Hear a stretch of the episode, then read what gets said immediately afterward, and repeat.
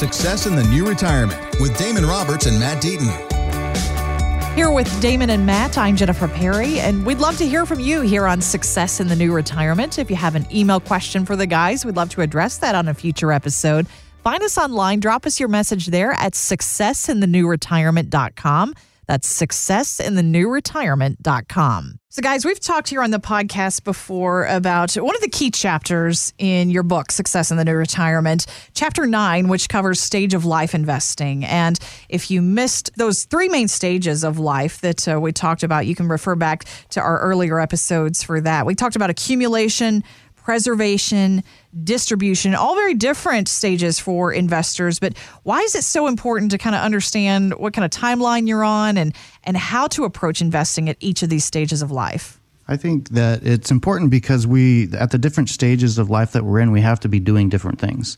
And as we focus on retirement and really the preservation stage and then moving into the distribution phase, how much risk you're taking, when you're going to take those dollars, how much tax is going to come out of those things, all affect the bottom line. And that's how much is going to make it into my pocket.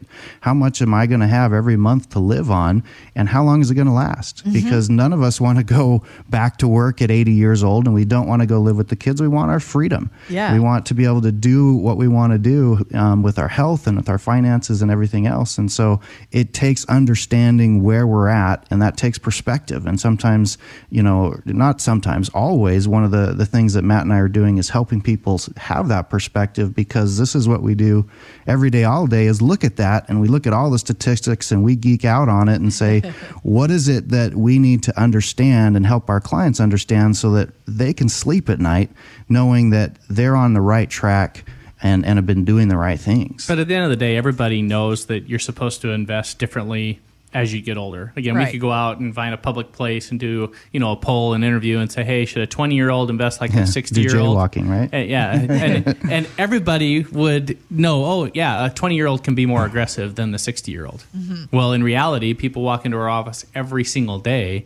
and they're still invested like they're a 20 year old.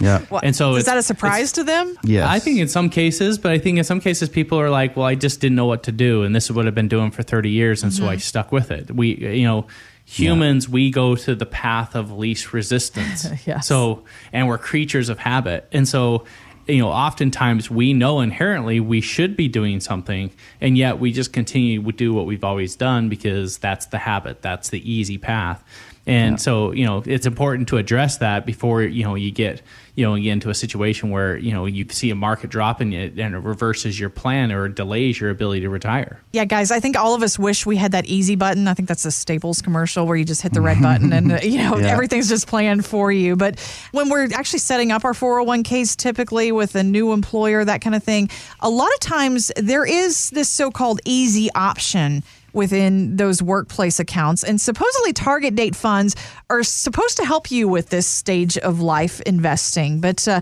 I want to get your guys' thoughts on that in just a moment here. But CNBC Sharon Epperson discussed recently how you can end up maybe in these target date funds without even knowing it. People don't realize that they may be in that even if they haven't chosen to be in that because a lot what? of companies now, the default option on the 401k program is to put you in a target date fund. You just kind of say when you want to retire and that's the fund that it's going to put you in. So that's why we've seen the assets in target date funds balloon in the last 10 years from a little over $100 billion to over $700 billion. Wow.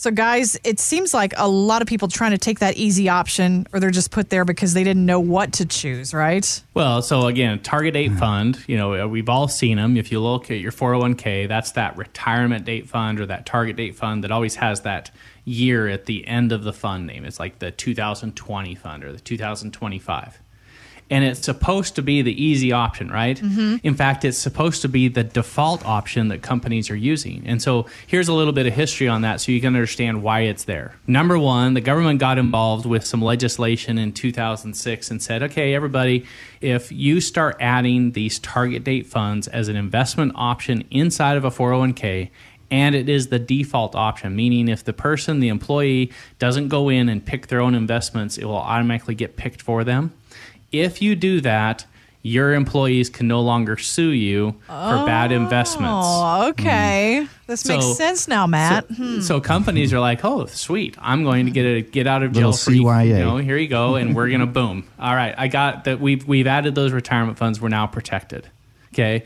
Now the other thing you got to realize is, for the most part, when the government gets involved and creates legislation to try to automate something, they're trying to fix a problem. So the problem that they were trying to fix was we have people that are too aggressive inside their retirement accounts and making big mistakes. So mm-hmm. let's give them those target date funds that try to put this on autopilot. Well, you know, in my opinion, what also happens when the government gets in and starts legislating a bunch of stuff is a lot of times when they try to make it easier, it doesn't make it better. Right. Right. Well, and, Yeah. and business comes in and says, This is a great opportunity. The government's passed a law.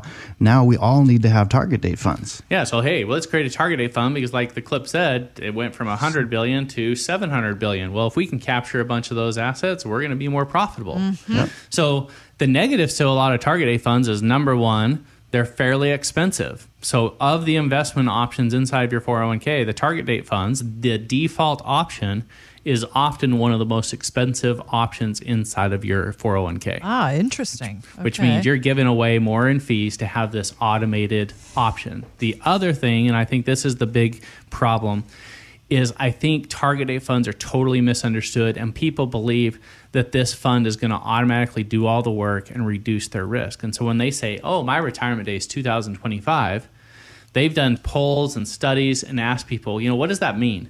Most people believe that that means that their portfolio is going to be very risk adverse by that time, so they couldn't lose a big chunk of their nest egg. And that's not the facts. Damon and I wrote an article and we talked and we looked at what the target date funds did in 2008. Yeah, this was interesting. You did this for CNNMoney.com a few years ago, guys, and the stats are actually kind of shocking what happened to people in the last financial crisis. Yeah, so we said, okay, let's say someone picked the 2010 fund. That means they were planning on being retired in 2010. And about a year before they retired, we had the financial crisis and the market crash in 2008 and 2009. And so we said, okay, these are people that literally are on retirement's doorstep. How did those target date funds do? And what we found is the best one lost 9%, the worst one lost 42%, and on hmm. average, those target date funds lost 24%. Oof. Man. Okay, so this is the easy mm-hmm. way, right? This is the automated thing, and yet you would have saw your nest egg drop almost 25% literally months before you were planning on retiring. So somebody had a million Yep. dollar portfolio that was now seven hundred and fifty thousand, and it might change your thinking about retirement. I, I'm sure it did Right. for a lot of people. Right. How many of those people said, "Well, I guess I'm not retiring," and they stuck around and they worked for two or three or four or five more years, mm-hmm. trying to build that back up and waiting for the market to recover. And so, Well, these are professionally managed funds, but you know, conservative is in the eye of the beholder, right? This particular fund manager, you know, the one that lost 42%, his idea of what that should be was a lot different than the one that lost 9%, Yeah. right? And so, but do you know what that fund manager believes and what his philosophy is? Have you read the prospectus front to back? no way, no one. No one you know, has. it- it- nobody does, and and so it is very misleading. Um, you know, I actually had uh, someone I met with earlier this year in January who'd come in, and they just were boggled because they're like, "Look, I stuck this in. I've I've always been really conservative, and I stuck my 401k in the 2020 fund, and they had come off of you know the October to December 24th." You know, downturn in their portfolio. The market lost 19%, and their 2020 fund was down 11 Oh, so and still, you know and they're like wow. i don't i don't understand what's going on and and you know we just handed him that article and he came back and he said okay i'm ready to understand better my finances and take more control and and rather than you know take the easy way out and and you know can you blame people you know they, we're all busy Yeah. and they're in the 401k plans and yet we choose them because we just don't know what to do but there is you know and that's one of the hopes Right, of this that's the- podcast that's is- the that's the thing is what is the alternative, right? You have this automated, easy option Yeah. that may not do a really good job of what you're trying to accomplish. But then what's the alternative? You then have to go and figure out which investments in the 401k you're going to pick and you're going to create your portfolio and you're going to do the research and you're going to read all the prospectuses of the other funds. Most people look at that and say, Nope. heck no, I don't want to do that either. right. I have a full time job myself. Come on. yeah. Right. And so again, that's where Damon and I can come in and help clients do that. But at the end of the day, it does pay to take that time to either find someone that can do that for you or do it yourself because, you know, again, you have to realize that this is a big factor that's going to allow and determine what your retirement looks like over the next 20, 30 years. So is it worth spending a little bit of time either in front of a financial advisor or at your own kitchen table figuring some of this stuff out so that it benefits you for the next 20 30 years. Yeah. i think that's worth the time. Mm-hmm. and if it's daunting and scary and you're like this is not what i do then find someone that can help you do it. If you're a do-it-yourselfer then take the time to figure that out. Don't just pick those default options and expect them to just solve all your problems because they're proven to not do that. And again you have to realize what the history of those target date funds is and realize that they're offered by your employer at a cost to get them from allowing you to sue them for investment advice. So it's not like this is just, hey, this is a great option from your employer and they're they're treating their employees so well. The ulterior motive is that they put it in place so that they're protected. Yeah. So if you have that understanding, you can kind of go in with eyes wide open, guys, when it comes to some of these 401k choices. But this is the easy option for a lot of you. And we know a lot of people apparently have their savings in those target date funds. So if you'd like to read more about this, you can always get chapter nine of Success in the New Retirement on our website at successinthenewretirement.com. Check out more about target date funds there. But guys, it always goes back here on the show, it seems, to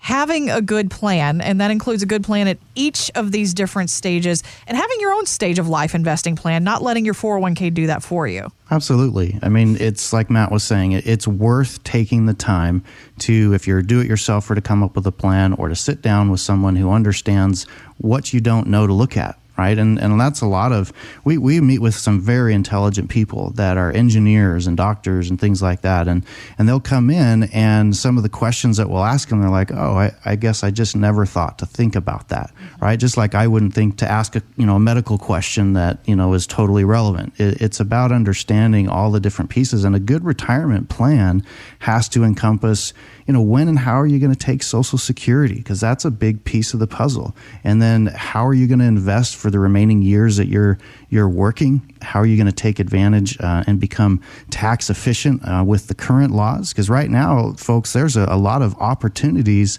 to become tax efficient. Opportunities we haven't seen in years and years and years because of how low our taxes are. And yet we have a coming, what Matt and I think is a coming tax problem because our national debt's so high that it continues to rise and taxes likely are going to go up. And so there's opportunities to become tax efficient. The marketplace has created pension replacements. And do you know about those and how do they work? Because most people now don't have pensions. And so, how do you create a plan that is tax efficient, that's going to grow, that's going to allow you to be income efficient and take the income that you want to and have it last? And, you know, how do you plan on how long you're going to live and inflation? And there's just lots and lots of variables but it is doable and the plan can be fun and it can be liberating in that it gives people the ability to stick to it and to say okay we're on the plan and we can retire. And in most cases people that come in that have fear about it actually leave pretty happy in knowing that okay this is what we need to do. Instead of having this unknown out there as to can i really retire? They can leave saying yeah this is doable and i'm excited about it